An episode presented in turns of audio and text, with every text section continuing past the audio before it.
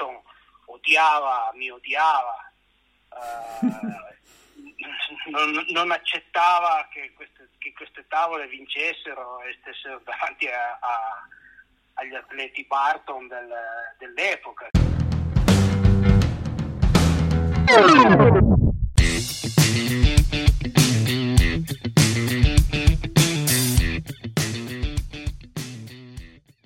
Non puoi dire di amare veramente lo snowboard se non ne conosci la storia. Se ricordi bene, ho già detto questa frase in un'altra puntata, quella sulla storia dello snowboard. E proprio in quella puntata ho nominato l'ospite di oggi, Andrea, detto Matthew Matteoli. L'ho nominato in quella puntata proprio perché lui in parte ha scritto la storia dello snowboard in Italia con lui abbiamo parlato di cosa voleva dire essere uno snowboarder a cavallo tra gli anni 80 e 90, delle feste che si facevano allora nel tour di Coppa del Mondo, dei luoghi più belli in cui snowboardare al mondo e soprattutto perché sono così belli, ma anche del presente dello snowboard e di cosa possiamo aspettarci dal prossimo futuro. Tutto questo e molte altre curiosità in questa nuova puntata di Real Pro con Matteo Matteoli.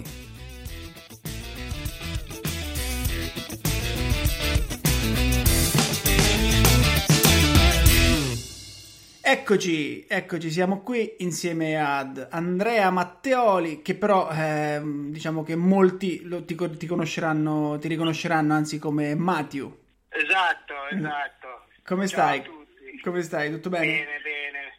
Bene, sei in rientro, in rientro, da Corvac? Corvac, sì. Siamo stati di oggi che abbiamo fatto la Coppa Europa con, la, con Ian e poi tutti gli altri della squadra A. è, stata, è stata una bella gara, è stato un bel challenge, difficile, per il meteo era, era diciamo, insomma, nevicava po' di vento, poca visibilità, per cui è stata una, impegnativa la, la, la, la, giornata, però è andata bene, è andata bene, ha girato, ha girato molto solido, ha dimostrato che comunque che c'è, che i break ci sono, è chiaro che deve ancora lavorare, è più giovane, uno dei più giovani a partire e per cui insomma ha fatto, ha fatto la sua esperienza, il suo bagaglio di esperienza. Ottimo, ottimo, sono contento. E ecco, per chi eh, non conoscesse la storia dello snowboard, per chi non conoscesse il nome Matteo Matteoli, eh, chiaramente può riconoscere magari il cognome perché è il padre de, di Ian Matteoli, e, però ecco, Matteo ha fatto un po' la storia dello snowboard, eh, perlomeno in Italia è stato uno dei precursori e uno eh, di quelli che ha fatto conoscere un po' lo snowboard. E, Matteo, ti va di, che ne so, ripercorrere un po' i tuoi successi in carriera, come hai iniziato ad andare in snowboard, poi magari nel corso dell'intervista snoccioliamo proprio i, tutti i particolari, magari andiamo più, un po' più nel dettaglio, però adesso, ecco, quali sono stati i tuoi successi più grandi? Ma il successo più grande diciamo che è stato il, il campionato europeo del 1993, mi viene da ridere sono passati un sacco di anni. E ai tempi si discipline diverse perché si correva lo, lo slalom gigante e il super gigante, per cui discipline veloci. Nel 93 appunto ho vinto la, il campionato europeo di super gigante in Francia ad Avoria. Eh sì, insomma, adesso poi tut, la memoria mi tradisce anche un po' perché Chiaro. sono passati un po' di anni, però state, sono state gare chiaramente agli albori di tutto, per cui ci fiondavano giù veramente con la polvere da sparo in tasca. certo, ma c'è, c'è, una cosa che, che mi ha sempre un po' affascinato della, di questa parte della storia, della tua storia, che eh, lessi su un libro, un libro di snowboard, eh, un libro italiano che ecco, ripercorreva un po' le, le tappe dello snowboard e diceva proprio che eh, il, parte comunque del tuo successo, de, de, quello del tuo team comunque era dovuto al fatto che avevate queste tavole che erano delle schegge confronto alle altre tavole, eravate riusciti a trovare ecco quel, quel modo di non so se era un discorso di setup o proprio di costruzione delle tavole, però avevate tavole micidiali, insomma, che erano delle vere e proprie schegge. Sì, guarda, l'evoluzione è, è stata, diciamo, guidata dalla, da anni di poca neve. Mm. Perché noi all'inizio, nel, nel, a metà degli anni Ottanta, andavamo con, uh, con, le tavole da fresca, con i pintail, eh, tavole che stanno tornando di moda adesso, con i vari fish e queste cose qua. E poi nell'86-87 ha nevicato veramente poco. Mm. Eh, c'erano i primi impianti di innevamento artificiale. Io come, diciamo che come atleta nasco sciatore e di conseguenza collaboravamo con, con una ditta che ci faceva le tavole su misura. E per cui la mia idea da, da, da buon sciatore era la scarpa da sci e il, eh, l'idea di avere una tavola performante sulle nevi che avevamo a disposizione. In California avevano la, la neve fresca, noi c'avevamo acqua gelata, per cui mm. da lì sono, sono, sono nate queste tavole molto strette per l'epoca e poi anche adesso, nel senso che erano i primi prototipi li abbiamo fatti a 16 cm al centro. Calcola che ai tempi una tavola era larga 25-26 cm, per cui era veramente una rivoluzione. In più eh, la lunghezza, perché ho portato la lunghezza dello snowboard da 158-160, l'ho portata a 190 cm perché il, il, Super G comunque la velocità ti, ti, ti, portava ad avere tavole lunghe e performanti. Chiaro. Avendo il piede molto piccolo avevo la possibilità di avere degli angoli che sono attuali perché adesso i ragazzi surfano con questi angoli qua, io avevo 55-60 gradi e, e, riuscivo a stare su queste tavole molto strette. Da lì poi la, la la collaborazione, è nata una collaborazione con il famoso artigiano Louis Olzinger che aveva la, la, ditta Tropical Tube si chiamava e, per cui da lì ci siamo veramente sbizzarriti. Ti parlo al plurale perché eravamo in due, eravamo, eravamo io e Andrea Grisa, detto Lisco. Mm, sì.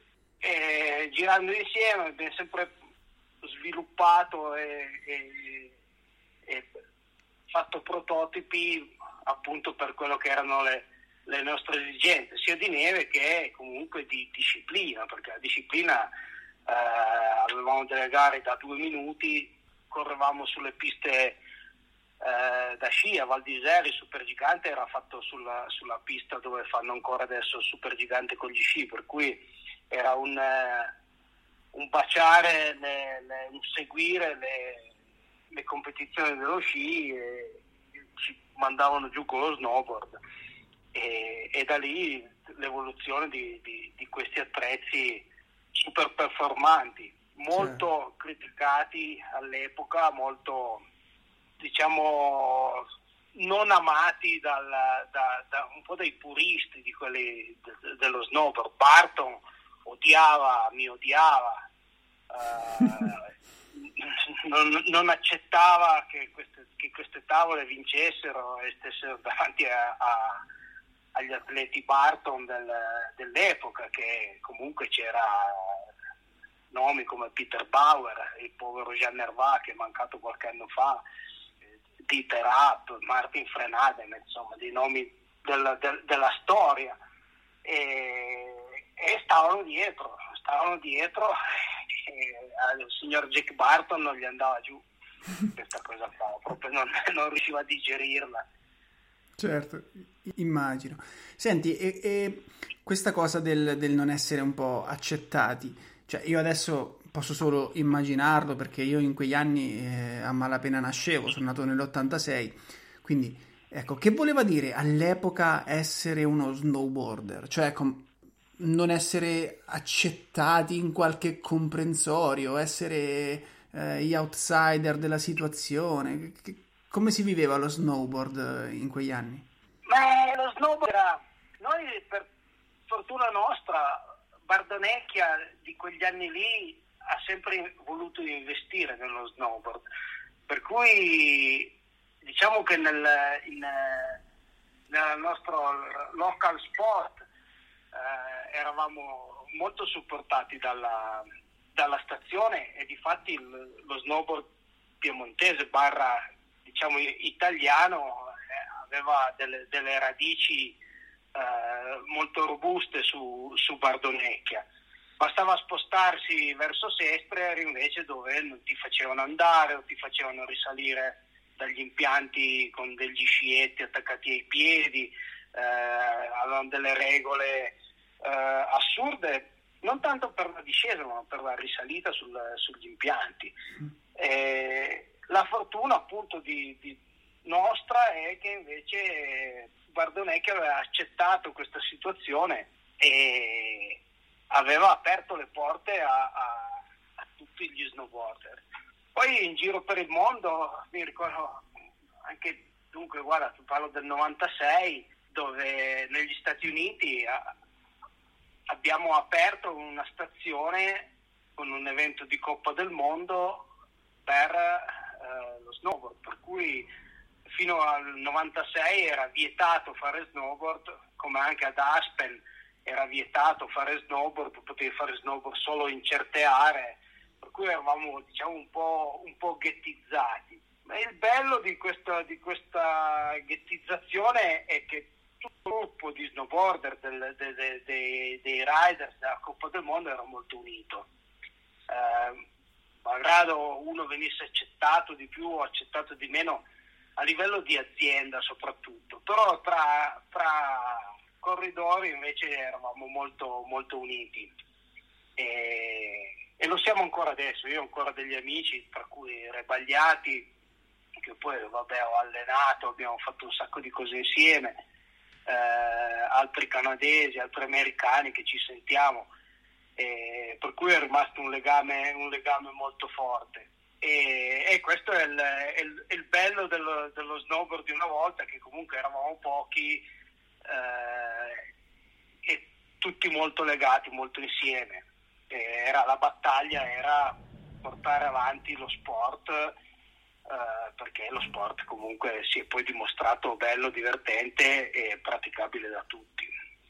Ottimo. E questo, questo è anche diciamo, il tuo più bel ricordo o ricordi più le gare? Qual, cioè, qual è il tuo più bel ricordo dell'epoca e del, del tuo essere uno snowboarder in quegli anni? Difficile. Dunque, il ricordo più bello era vabbè, sicuramente il eh, poter girare il mondo. Io sono, sono un, un, viaggiatore, un viaggiatore, nato viaggiatore e lo snowboard mi ha aperto le porte a un sacco di paesi perché comunque ho, ho avuto la possibilità di fare snowboard in America, in Giappone, in Canada, eh, in tutta Europa, in Nuova Zelanda e, e questo è stato il passaporto che mi è legato, la, la possibilità di andare a fare quello che ti piace in tutti i posti del mondo. Questa è sicuramente la, la cosa più, più bella. Io adesso, mi piacerebbe un giorno mettermi lì e contare le stazioni di, di, di sci che ho, che ho visitato, ma sono veramente tante, sono proprio... Ci credo. E sì. questo è il, è il, ricordo più bello. Poi vabbè, ci sono i risultati, le feste. Una volta si facevano delle, delle feste tremende, mm. nel senso facevi, facevi la gara per poi fare la festa di chiusura della gara, dove tutti venivano, tutti partecipavano e tutti insomma ci si sbronzava come pochi. era, era, parte integrante del, del, del, tour di Coppa del Mondo, insomma, la gara. Sì, sì, sì, esatto, esatto. Se qualcuno non, non, si piazzava sul podio in gara, faceva podio la sera, insomma. Esatto, sì, sì, indipendentemente dal risultato che avevi nel, nel, nella gara, il, il, provarsi tutti insieme che comunque eravamo tanti perché il circuito ISF portava in giro 100, 100 persone, 100 corridori e per cui quello era la, la parte veramente di, di, aggregazione, cosa che adesso invece chiaramente, essendo lo sport più specifico, più soggetto ad allenamenti e restrizioni, non, non, non deve essere lo sport di adesso come era una volta. Una volta era appunto c'è lo sport, c'è la gara, però comunque poi dopo andiamo a divertirci. Un po' come quando si va a surfare con gli amici, che quando è finito vai al bar e ti bevi una fracca di birra. Certo, chiaro. Chiarissimo, e mi si aprono un mondo di domande che adesso, adesso te le farò tutte, quindi passiamo un attimo al presente, lasciamo un attimo indietro eh, questi, questi, anni fantastici e arriviamo un attimo al presente. Tu vai ancora ai snowboard? Pochissimo. Vado, vado raramente, un po' perché mi sono stufato, mm. mi sono stufato per cui se vado in snowboard vado quando c'è la condizione ideale, per cui che sia la neve fresca o che sia la giornata, per cui il, il, mio, il mio, riding ormai è diciamo che è deceduto, però comunque fino a, a tre anni fa praticamente ridato 250 giorni all'anno, per Cazzo. cui forse anche per quello che ho smesso un pochettino. Chiaro, chiaro. Senti, eh, diciamo ecco, possiamo dire che tu hai vissuto in prima linea all'alba mh, dello snowboard in Italia e, e, e, in parte comunque lo stai vivendo tuttora in prima linea, sia per, perché magari ecco, eh, so che vivi a Livigno, ti occupi ecco, della manutenzione del, del, del, park, ma anche perché comunque segui Ian eh, e quindi sei tuttora in prima linea.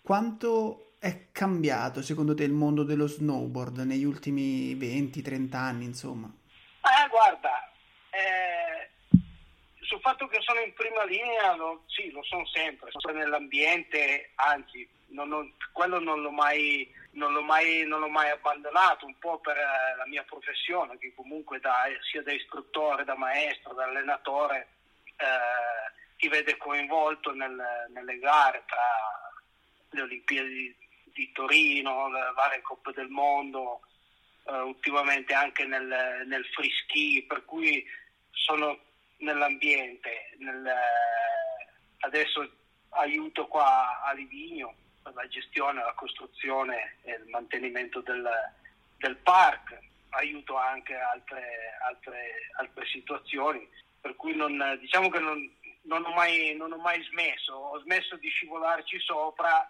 uh, però comunque sono, sono al 100% dentro.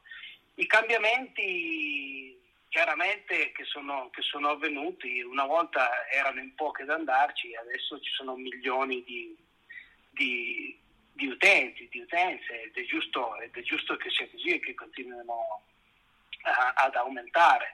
Adesso lo snowboard è facile, eh, in una settimana bianca impari ad andare in snowboard, a scendere comunque un, un determinato numero di piste eh, con un grande aiuto da parte dell'attrezzatura che è notevolmente migliorata. Una volta imparavi, imparavi, ci sono anni che se volevi imparare ad andare in snowboard devi andare con l'hard, che comunque è, diffi- è difficile, è una, è, una, è una disciplina difficile, complicata, divertente, però comunque imparare con quell'attrezzo lì non è tanto naturale. Adesso ci sono delle tavole soft, degli attacchi, ma soprattutto la, la, quello che fa la differenza è, la, è l'attacco e la scarpa. C'è, un, c'è stata un'evoluzione sul, sugli attacchi che permettono molto, molto di più. Noi ai, tempi avevamo degli attacchi che erano dei, delle cinghie, erano dei gusci di gomma, erano delle cose improponibili.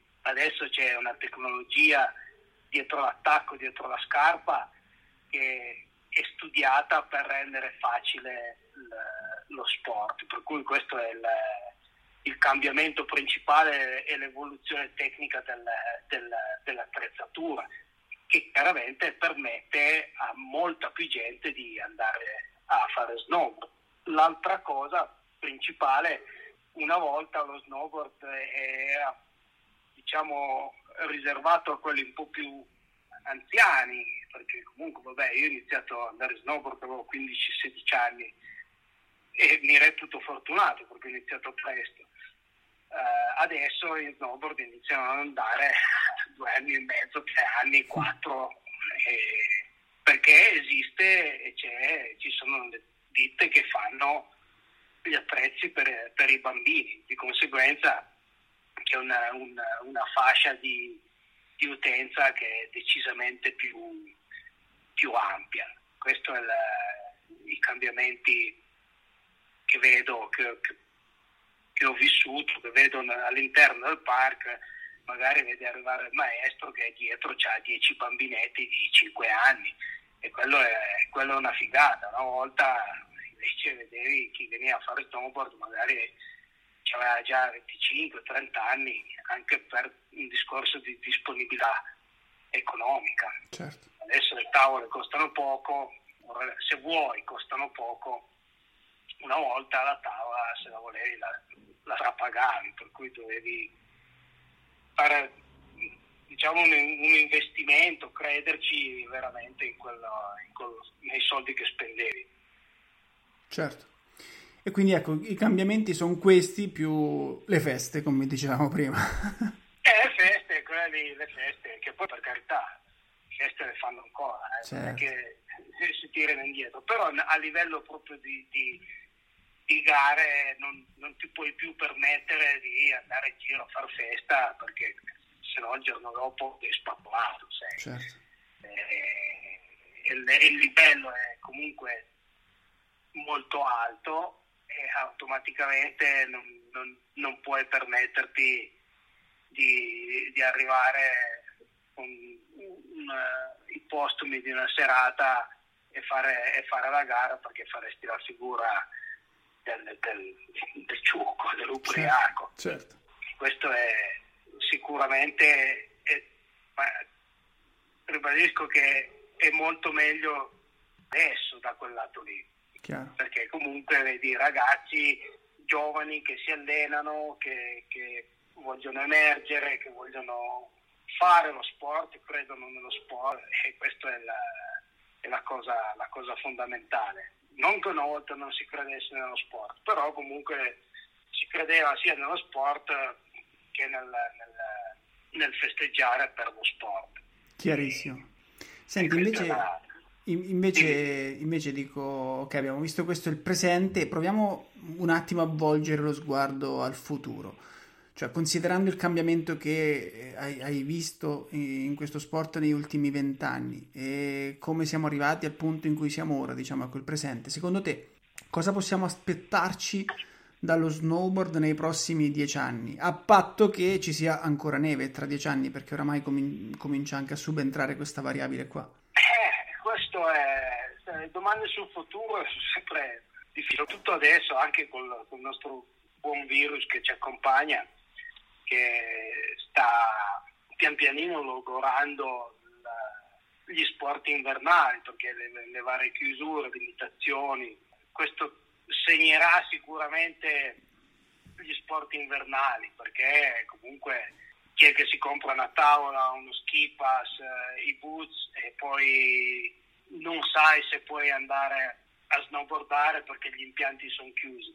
L'evoluzione che c'è stata in quest'ultimo anno soprattutto è l'orientamento alle splitboard, eh, per cui a quell'indipendenza della risalita dici io salgo con la mia split e mi faccio la mia discesa in freeride mantenendo le distanze senza essere dipendente dalla, della seggiovia o, del, o dello snowpark. Per cui vedo questo, questo orientamento verso, verso, il freeride, verso la, la, montagna libera, sperando comunque che, che le cose migliorino e che diano la possibilità di nuovo di tornare a, a utilizzare le nostre seggiovie, i nostri park, perché di nuovo il, mercato dello split e, del, e del free ride chiaramente va a limitare molto perché chi è il genitore che manda il figlio di 10 anni con la split a fare freeride? Eh, è tutto più complicato, certo. È, tutto... è molto più, ci sono dei pericoli mm. che comunque quando vai fuori in montagna libera eh, sono pericoli che non, non, sai mai dove vai a mettere, dove vai a mettere il naso. Certo. E questa è un po' l'evoluzione data dal, dal, dal virus. Poi quest'anno la neve comunque purtroppo o per fortuna c'è, però con le seggiovie ferme, questo è un paradosso, un paradosso enorme. Il, il, nostro governo vede il mercato del, del chiamiamolo mercato invernale, eh, lo valuta come l'1% del, del prodotto interno lordo, per cui non, non gli interessa chiudere o, o, riaprire perché dice è l'1%, chi se ne frega. Questa è, è, una tristezza che spero si risolva presto per poter di nuovo dare, dare sfogo alle, alle, alle, nostre passioni, alle nostre voglie di, di andare in montagna a, a divertirci senza andare a mettere il, il naso in pericoli che non, che insomma, che non è giusto andare a, a, ad affrontare per una discesa, andare a staccarsi una valanga sulla, sulla schiena, perché poi il problema che deve ancora arrivare sarà questo, tanti si sono comprati la split, tanti si sono comprati eh, le pelli, eccetera, eccetera, però pochi si affidano a un vero professionista. Se nella, nella, in una stagione normale tu prendi la seggiovia, vai su e poi se non sei capace a scendere, scendi con la seggiovia, eh, dal momento che hai una tavola split e vai in montagna aperta, eh, poi se hai dei problemi, insomma i problemi poi lì sono grandi perché se viene giù una, una valanga o hai dei problemi che ti perdi, poi devono venire a cercarti, per cui quella cosa lì sarà una, una, problematica che secondo me verrà fuori dopo, dopo, queste vacanze di Natale dove tutti abbiamo voglia di andare a snowboardare, tutti magari, o, non tutti, ma buona parte si andrà a avventurare un po' alla, alla cieca, ma bisogna valutare veramente quello che sono i problemi di quando vai nella montagna selvaggia, perché poi la montagna selvaggia non ti dice gira lì, gira là, certo. passa qui e passa là. E questo qui sarà un po' la, il problema.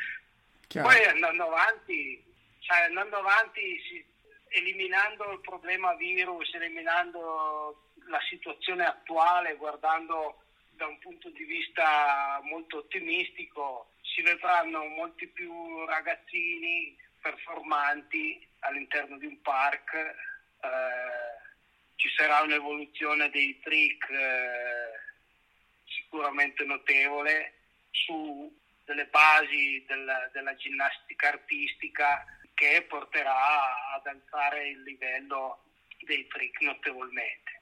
Bisogna vedere da non andare a, a, a diventare poi delle macchine, certo. ma mantenere quello spirito di scivolamento in libertà, divertimento abbinato comunque ad, ad uno sport, ad una gestione del corpo. Bisogna vedere quanto si andrà all'estremo, non lo so, sarà, staremo a vedere. Chiaro, chiarissimo, anche io la penso, la penso un po' come te, io la banalizzo molto dicendo va bene sì l'atleticità che è necessaria e tutto, ma non ci dimentichiamo lo stile che è fondamentale.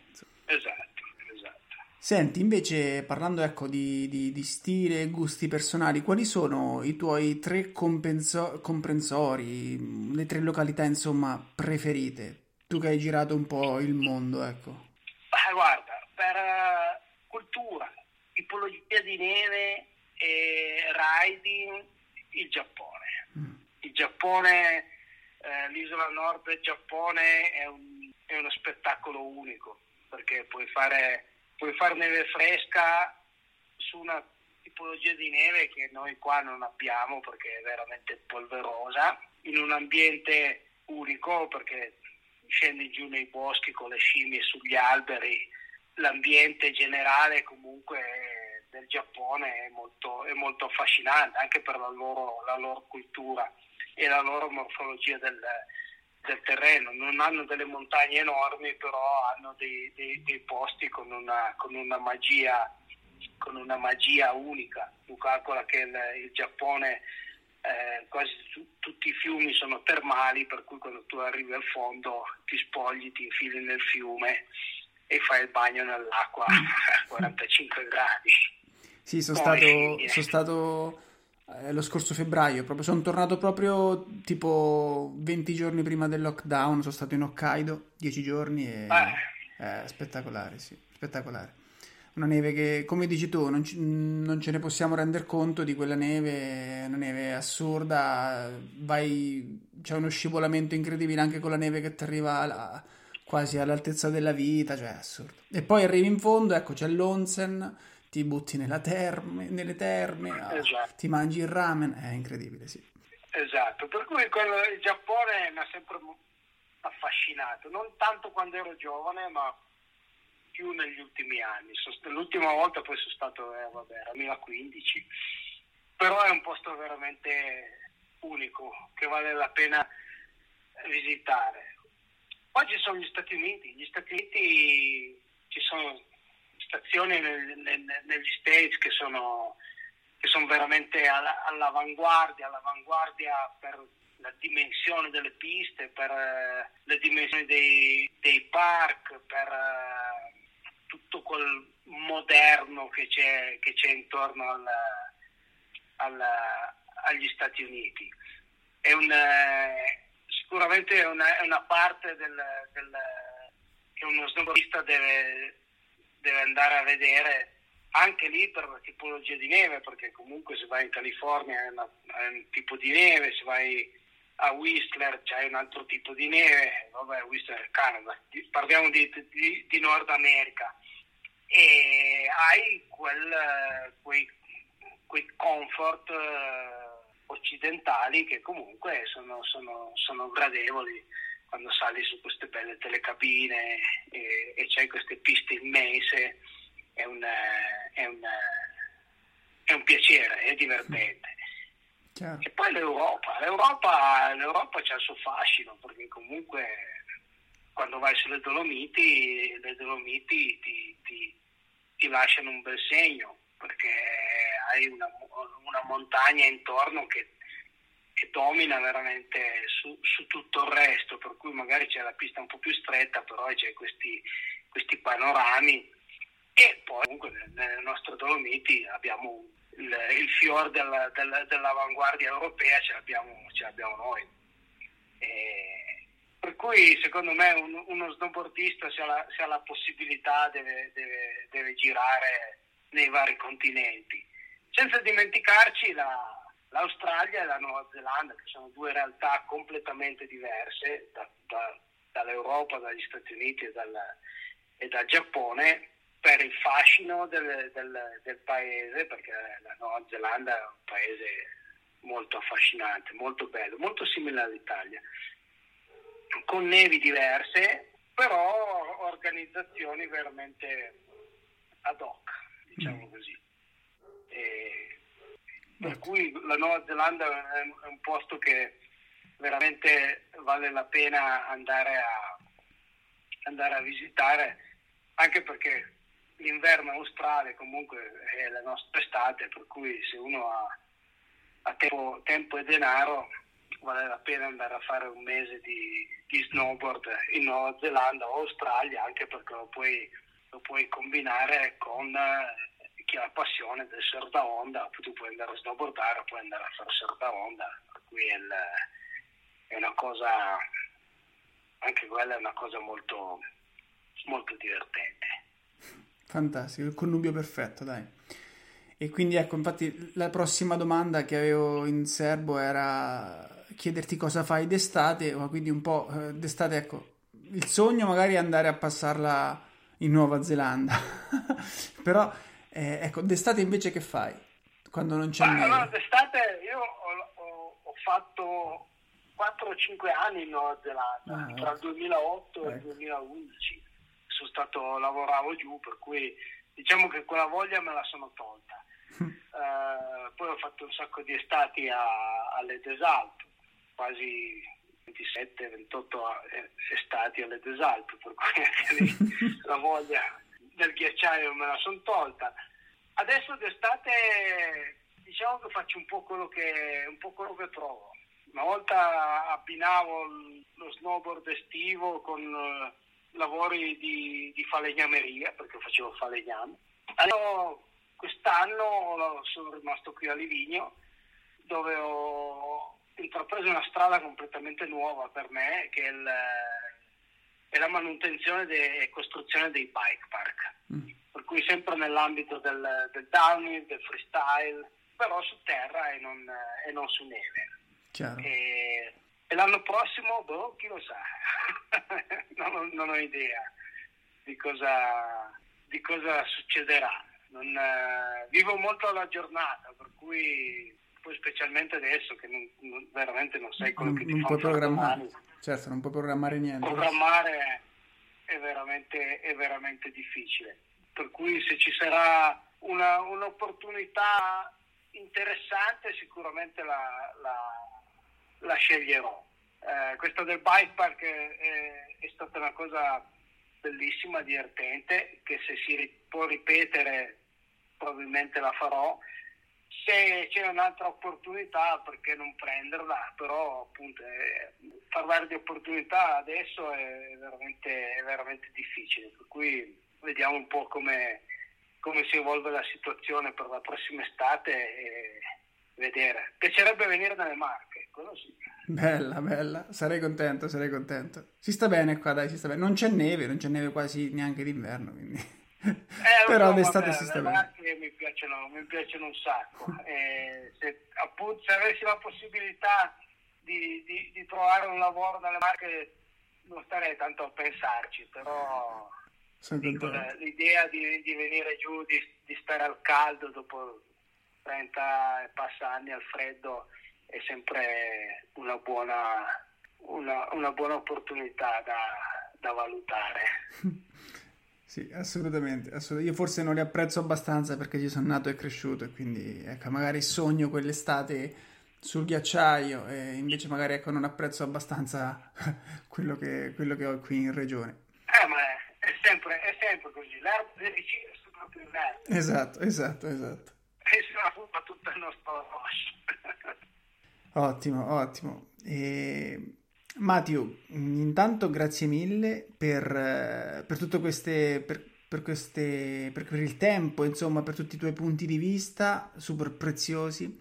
Io mi sono tenuto un'ultima domanda che però generalmente l'ultima è sempre la più difficile. Tu che Ecco, eh, sei, hai vissuto lo snowboard, conosci lo snowboard e hai eh, un figlio che eh, vive lo snowboard. Ecco, che consiglio daresti ad un ragazzo di 14 o 15 anni che, ecco, mm, vorrebbe vivere lo snowboard come, come lavoro, ecco, come passione, che volesse fare il professionista, diciamo così? Ma il dare consigli a, ai ragazzi di, di, di 14-15 anni è, è, sempre difficile perché comunque iniziano a ragionare con la loro testa e magari ad avere 100 idee. Per cui il, il, il consiglio che posso dare è di focalizzare su veramente cosa gli piace fare e portarlo avanti con la massima serietà. Per cui utilizzare il, lo sport, anche se non è lo snowboard, però focalizzarsi su, su uno barra due sport da, da, portare avanti e che siano, che siano quelli. Purtroppo vedo, vedo tanti ragazzini che hanno mille possibilità e cambiano idea ogni, ogni mese. Questo mi, mi delude molto. Mi delude perché da genitore uno fa degli sforzi, fa del, degli investimenti e poi vede il figlio che da un giorno all'altro cambia idea, ah no, non mi piace più quello, faccio quell'altro. Questa è la, è la cosa che, che, mi delude di più. Eh, per cui se uno vuole veramente fare qualcosa deve, deve impegnarsi per fare quello, però non mollare alla, alla prima difficoltà perché comunque lo, lo, sport, io reputo lo sport un, un, insegnamento a quello che sarà la vita di quando, di quando diventi, diventi, grande. E per cui la, la, la, l'abbandonare o accantonare alla, alla, prima difficoltà, quella è la, è cosa che, che, mi delude, mi delude e delude sicuramente qualsiasi, qualsiasi genitore che dice cavolo hai voluto eh, investire in quello sport, in quell'attività e poi, poi dopo al, al, primo ostacolo lasci andare. E questo è un, questo è, è un peccato. I giovani d'oggi purtroppo hanno, hanno, un sacco di cose, hanno un sacco di opportunità che, non, che non, magari non valutano, non valutano nemmeno. E, per cui il consiglio è, è quello, dire ti piace una cosa, falla, impegnati e se non raccogli i risultati adesso li raccoglierai tra, tra, qualche, tra qualche, tempo e, e, anche se non raccogli i risultati perché comunque è più l'allenamento che ti dà soddisfazione che la gara. La gara magari tante volte ti, ti, ti delude, la gara è una, i giorni di allenamento sono 100 eh, però non è che per una giornata che è andata storta uno deve, deve, deve abbandonare oppure accantonare, il, accantonare lo sport, ah non mi piace più perché non sono riuscito a fare il trick o fare qualsiasi altra cosa che sia abbinata a, quel, a quello sport. E un consiglio anche ai genitori è quello di, di, di concedere di far fare, però di far capire al, al figlio che dietro tutte queste cose ci sono, ci sono del, degli notevoli. Poi a volte tanti genitori accontentano il figlio per eh, dire ok così non mi rompo i coglioni però non è quello l'approccio allo sport dirà ah, fallo così non ti lamenti più ti compro la macchinina così non ti lamenti più vuoi la macchinina, ti devi guadagnare la macchinina e tenerla bene e farla andare il più lungo possibile. Questo è la, il, mio, il, mio, punto di vista. Devo dire che fino adesso con, con Ian eh, posso reputarmi fortunato perché comunque è un ragazzo che si impegna, che gli piace, sa che comunque per fare tutto quello che, che sta facendo deve comunque ricambiare, ricambiare con lo studio, per cui non è dire fare attività a, ad alto livello e lasci, e lasci, lo studio da parte, anzi eh, lo studio è la, parte, è la parte fondamentale perché se no non si va da nessuna parte. E per cui il guadagnarsi, il guadagnarsi la pagnotta dimostrando coerenza che è alla base del, della vita, secondo me, e impegno e serietà, come nello sport, come nella scuola e come nei rapporti sociali con, con le altre persone. E secondo me se uno instaura un rapporto di questo genere qua riesce a, ad ottenere dei risultati che magari non sono il vincere la gara o il prendere sempre 10 a scuola, ma e comunque l'imparare a vivere, sapere relazionarsi con gli altri, vivere con gli altri e poi in futuro mettere in, in, in atto quello che lo sport ti ha insegnato, quello che lo studio ti ha fatto in, imparare. Per cui questo è, il, il, è un po' come, come la vedo, soprattutto con ragazzi di 15 anni che iniziano ad avere l'ormone che spinge e una testa che li porta appunto tante volte a cambiare troppo spesso l'idea. E questo non, non, il cambiare idea va bene ma fino a un certo punto, per cui prima di prendere una strada devi essere veramente sicuro che sia quella che ti piace, perché tu non puoi fare ingegneria e poi al terzo anno dire ah ma cavolo mi piaceva più fare il dottore, perché ecco appunto lì non, non, non c'è coerenza e non, va a cascare tutta la piramide. Chiaro, chiarissimo. E ecco, ti ho già ringraziato prima, eh, ti ringrazio nuovamente per, per, questi consigli che secondo me sono oro, oro e grazie, grazie davvero. E... Grazie a te. Matteo, che dirti? Mi hai concesso un sacco di tempo, ci hai concesso, ci hai dato i tuoi punti di vista, i tuoi consigli. Eh, ecco, eh, sarò ripetitivo, ma mi viene proprio da dirti ancora grazie.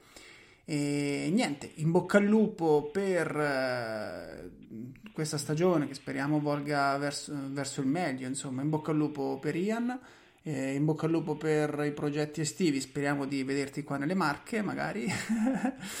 e, e, niente, io, io ti ringrazio e con questo in bocca al lupo ti saluto. E grazie, figurati, saluto a tutti e ci sentiamo presto e dai che magari ci vediamo nelle Marche, chi lo sa. Magari, oppure a Livigno, dai, magari ci vediamo prima. Ah, esatto, facciamo... oppure, oppure, oppure, a Livigno, esatto. un bel... Una volta ciascuno, dai. dai, dai, dai. Grazie, ciao. Bene, ciao Mattia, ciao a tutti, ciao ciao ciao.